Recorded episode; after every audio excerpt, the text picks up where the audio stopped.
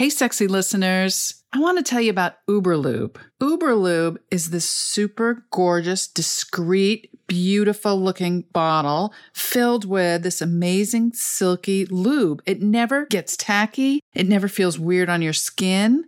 I really like it. And I recommend it to all my sex therapy clients.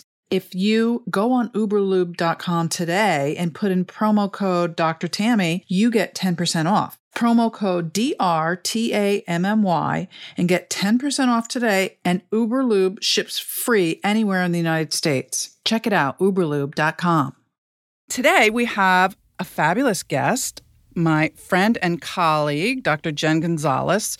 She's a sociologist and an intimacy coach, and she's the author of a new book, From Madness to Mindfulness Reinventing Sex for Women. Dr. Jen is a national speaker on consent, intimacy, women's empowerment, gender communication, erotic play, which we're going to ask her about, and mindful sex. She's got two TEDx talks, and she's also the co host of her own podcast, Sex Talk with Clint and the Doc. And she also has a television YouTube show called In the Den with Dr. Jen, which I've actually been on, which was very fun. I remember a lot of like feather boas.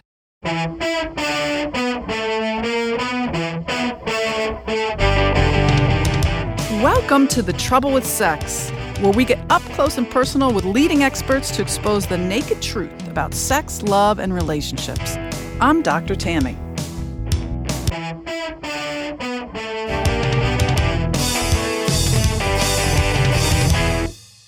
There was always a lot of feather boas and hats and colorful wigs and uh, various outfits on in the den with Dr. Jen, especially when I would do the uh, sexual fun fact part of it. One of the things I really think you're great at is talking to young people, like going to college campuses and talking to people of all ages, but particularly young people, about things like sexual consent and empowerment and and sexuality. Like, I think young people today really need to hear from somebody like you about sex and how to make consent sexy and not scary, and how to really talk about sex in a way that works, in a way that doesn't shut people down, a way that's not repressive. I really uh, respect that about you.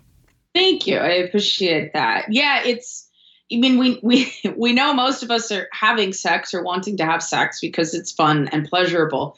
Um, yet there's so much, you know, shame or embarrassment or stigma or misunderstandings and just awkwardness, frankly, around sexual situations. I remember a while ago I was I was talking. Actually, was a, a, man who identifies as gay, and I was telling him about the topic of my book. This was a few months ago before it came out, and so and he him he's not particularly familiar as a gay man with female sexuality.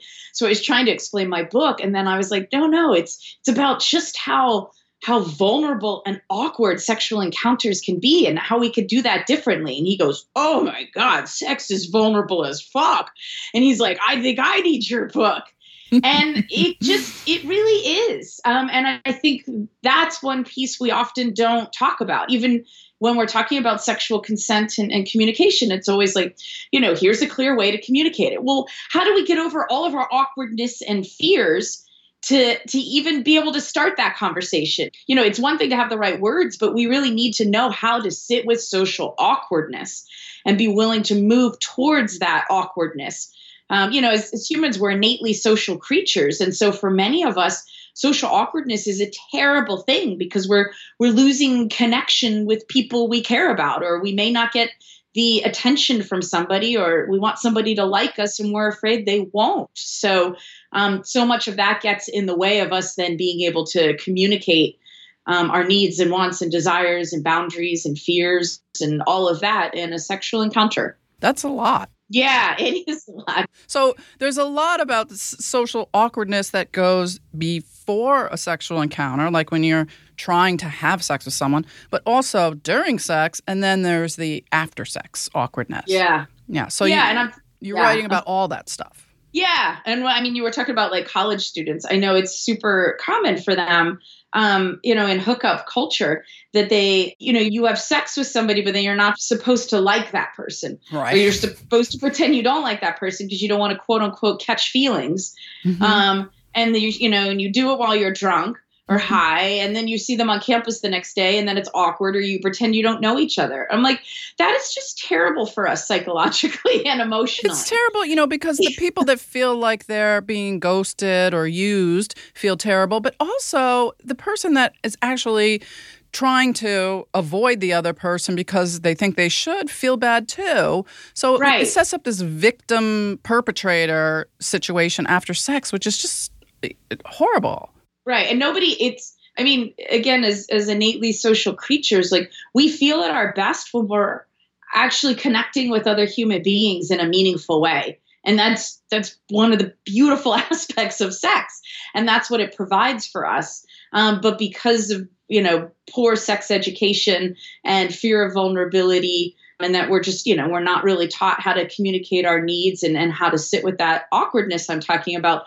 All of this other crap happens around us and, and nobody feels good in the end. So so what should people do? Like what do you suggest for those young people? Like after you've hooked up with someone you met them at a party you thought they were hot you took them back to your dorm or wherever uh, and you had sex and you kind of like do want to talk to them the next day but it's not you know it's not kind of the thing that you do you feel weird like what should you do yeah, I mean, it's a women sexual empowerment is my specific specialty area, so I'll, I'll speak at least from a, a, female perspective. I mean, one of the things is is for young women or women, of anyway, it's just to check in. Like, is hookup culture the right fit for you? Are you hooking up because you're getting pleasure, because it's exciting to you, because it feels good to you, because mm-hmm. you're you're totally choosing it, or are you doing it because you think it's the only way you have a chance of getting close to this person you like. Right. Um, or is it because you like the attention? Or because you know you're getting drunk and escaping from life? Or you know what are your motivations? And does it feel like it's coming from an empowering place or a place of strength or a place of you know avoidance or wounding or insecurity? Right. um, and so that's the first place. And because for many of us, hookup, and I know I'm the same way. Like hookup culture is not a good fit for me emotionally, mm-hmm. um, and how I how I operate and what I most want. So that's one thing of getting clear. And then two, I mean, if you really do like this person, you know, getting into a cycle of just you know booty calls, drunken booty calls, and or um, you know being at parties and um, and just you know hanging out with this person and their friends, and then hoping to hook up with them because then you're hoping they like you as much as you like them. That doesn't work out so well. Mm-hmm. Um, and that's a that's a pattern for many teen girls and and college uh, young women. So mm-hmm. I mean, I think the first step is being honest with yourself, and that's part of what mindfulness helps us. It helps us you know slow down and check in with ourselves what are our motivations what are our emotions what angst are we carrying inside of us and what choices are we making are we making choices that's making that worse for ourselves or are we making choices that feel in alignment with our values and what we want? And so and i would say you know if you've hooked up and you really do like this person there is a place to be more vulnerable and have a, even just in a very you know minor way of just having a quick conversation with the person and just being like hey i'd like to hang out more with you. How do you feel about that? You're putting yourself out there but not too much and then judge by their response. If they're like yeah yeah my friends are hanging out tomorrow. Come with us or yeah, let's go see this movie on campus on Friday night together. You know, you could judge by their response if they're looking for you more as a hookup or if they actually maybe have some interest in emotional investment in you. Yeah, it's a scary thing, especially for young women who haven't really developed their own sexual self confidence and they don't have you know, the idea that pleasure and their own pleasure is where their power is. And so they tend to give it away. So even during sex, they're really focused on the other person's pleasure instead of their own. Right. That they even have a right to pleasure, you know, giving themselves permission for pleasure. I did a kind of impromptu one hour kind of workshop with a group of 18 year olds. And that was one of the questions one young woman was asking, like, how do we know what we like? And that's such an interesting thing that i don't feel like mm-hmm. you know i'm in my mid 40s now. I don't feel like when i was in college that was something like and, and maybe because we didn't have pornography in the same way where you're sort of you know it's kind of literally shoved down your throat what you're supposed to like, mm, so to speak, um, versus how do you explore your body? And get to know yourself. And so, yeah, and so that's such an interesting question that I think many young men probably don't grow up with in the same way. Well, I don't, like, I don't oh, think I know what type of touch feels good. Yeah, I don't think women even in their adulthood know what they really want and what feels good. I think that your point is well taken that you know young girls don't know, but a lot of adult women don't know. And if you don't know yourself what feels good or what you want or what's pleasurable or how to have an orgasm, it's really hard to tell somebody else what you want and what yeah. feels good. And then it's also different too because what works for you alone if you're masturbating doesn't always translate well to a partner. So that's, you know, no matter what is going to be its own exploration with someone else. So I think just owning the awkwardness and the discomfort of of this, you know, this level of vulnerability and letting your armor down and just exploring with someone else. I mean, that's where we really find our pleasure. That's really at the heart of it what intimacy is, you know, being raw with somebody at that level um, and providing the same for them. I hear what you're saying. I also think that sometimes people don't know that you know what's pleasurable on one day might not work yeah. the same the next time. so when they, when they think they've figured it out, when their partners figured it out, and then it doesn't work the next week, they're like, "Wait, what?" but I know sometimes even different times of the month it can feel different, or in different moods, or. Yep, I mean definitely with our menstrual cycles. I mean in our you know our our cervix and our, our, uterus will be lower or higher sometimes. So, you know, sometimes you might like a pounding deep intercourse um, and other times that'll feel painful on your cervix even recognizing where you're at and what the day is and what your mood is all that can change and being able to communicate that and telling your partner uh, well, this is what works for me today. I think you're talking about communication and you know, being really in touch with yourself and being able to communicate that in a really intimate way, you know, being vulnerable and sharing, which isn't easy for people. It isn't easy for anybody, whether you're male, female, gay, straight. It's hard. It's a practice. We work on it our whole entire lives. And I think for some women, um, and this is part of what I talk about in my book, the starting place is just knowing that there's nothing wrong with you you're not broken. There's nothing wrong with you. If your sexuality is changing day to day, month to month, that's not a bad thing at all. So, giving yourself permission to be an ever evolving uh, sexual being and um, yeah not judging yourself for it not expecting judgment from others or accepting judgment from others and just you know being in touch with that you know always pulling back the layers of the onion. And you know as we're aging and growing and changing then our sexuality is always changing as well. So um, just knowing that that's okay that's all you know quote unquote normal. But then you know once you give yourself permission to that how do you get more in tune with it and attuned with yourself and then how do you communicate that to others? And yeah that's that's a lifetime journey for sure. Stay tuned for more of the trouble with sex. I want to invite you to our trouble with sex community go to patreon.com slash the trouble with sex to get exclusive access an invitation to special events discounts resources and more join us at the trouble with sex community and support us at our patreon page patreon.com slash the trouble with sex. That's patreon.com slash the trouble with sex. Jen, your book, Madness to Mindfulness Reinventing Sex for Women, can you just tell us briefly why you wrote that book? I'm a, a, sociologist, so I've been studying female sexuality and gender roles um, and, and what we're taught in society around that for, you know, since the 90s um, and always been fascinated by that and gender power dynamics. And um, about 15 years ago, when I moved to San Diego, I really got into mindfulness and holistic health and, you know, looking at sexuality and relationships through the lens of physical, mental, emotional, social, and spiritual in a big picture. And so got into mindfulness and meditation and really started applying that to my work and my work around women's sexual empowerment. So yeah, so this is this is you know work that I've been evolving over the past 15 years or so. And I did my first TEDx talk back in 2012, and it was on a similar topic of female sexual empowerment through the lens of mindfulness. And I got such a good response from that. I was like, all right, I should, I think there's a book in this. I really like your book because it has a lot of interventions, has a lot of exercises. It's like a journal. It's like, do this today. So, can you tell us more about the book and some of the exercises in the book that people could do on their own or maybe with a partner? Yeah. So, yeah, there's a ton of exercises. I think there's over 40, 45 different exercises I mention in the book.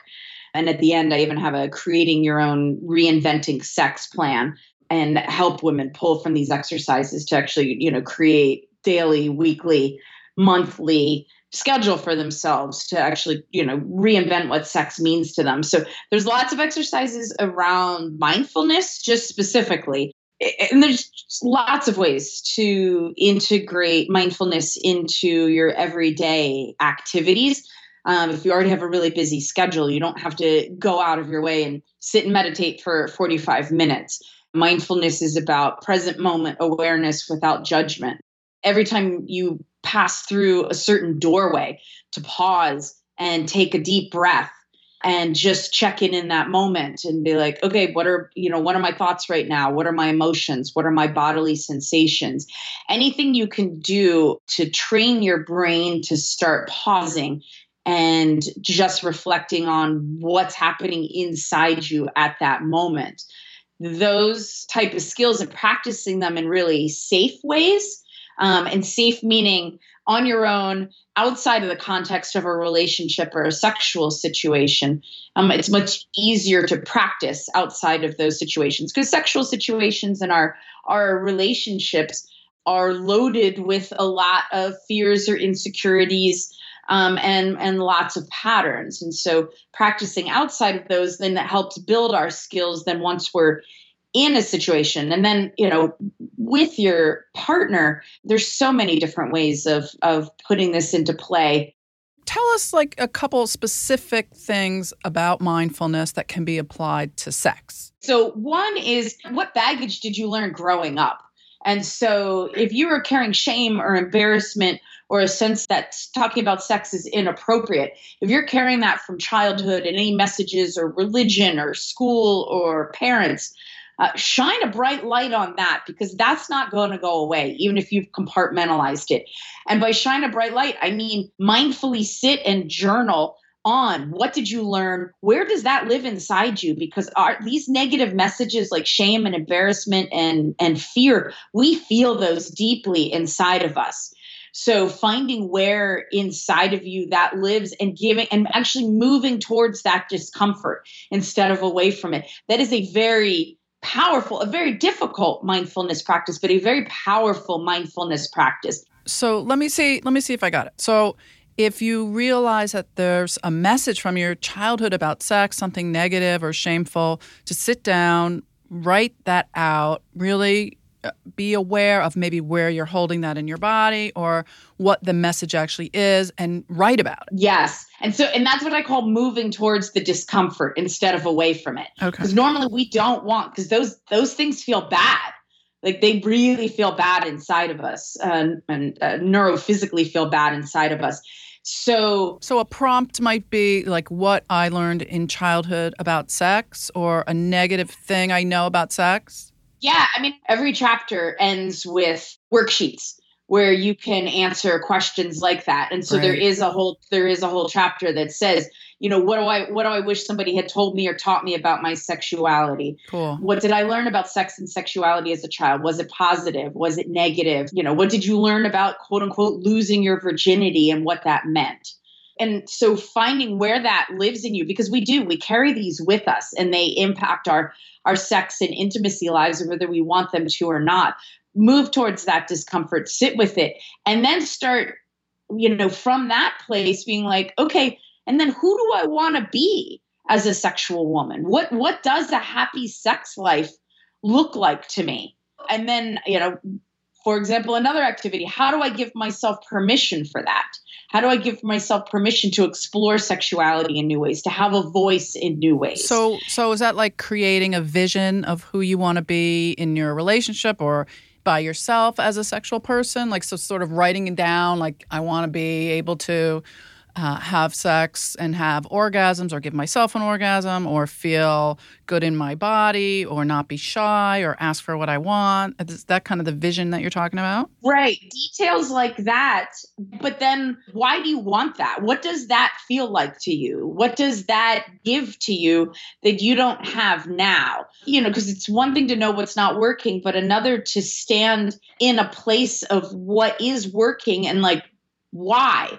And So it's helpful to know what you're working towards and in you know envisioning that in detail. And so it's not just the thought parts of it but it is the emotions. And again it is these bodily sensation piece.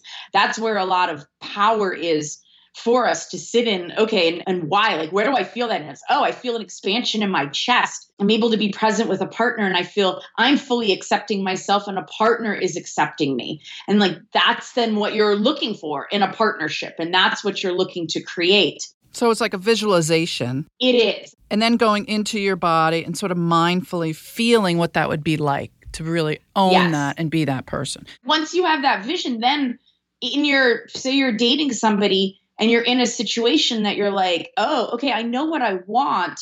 I know my past messages that are getting in the way still. Like, what's keeping me from this moment of actually communicating my truth?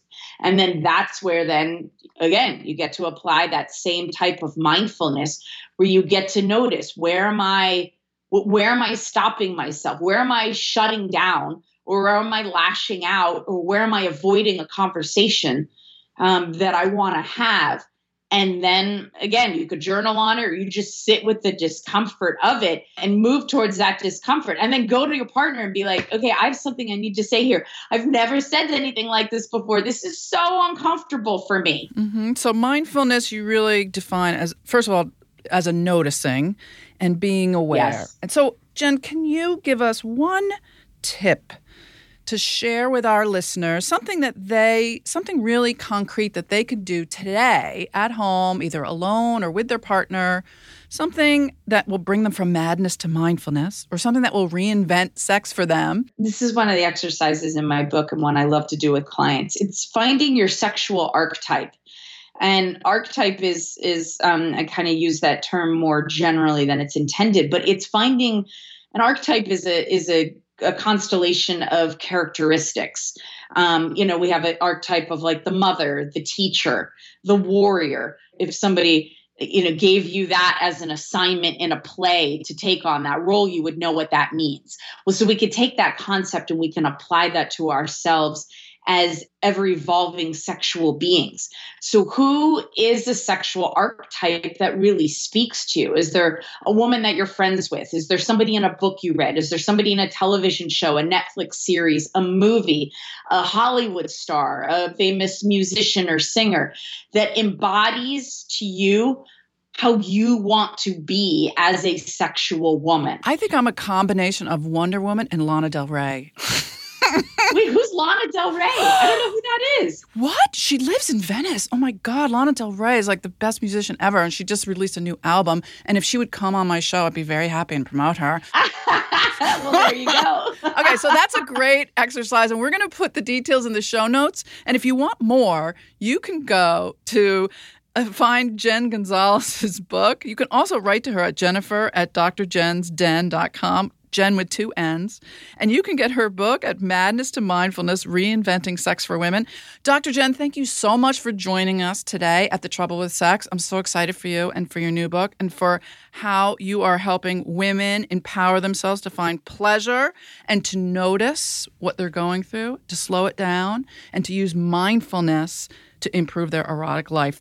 Until next time, this episode was brought to you by Uberlube, the luxury lubricant.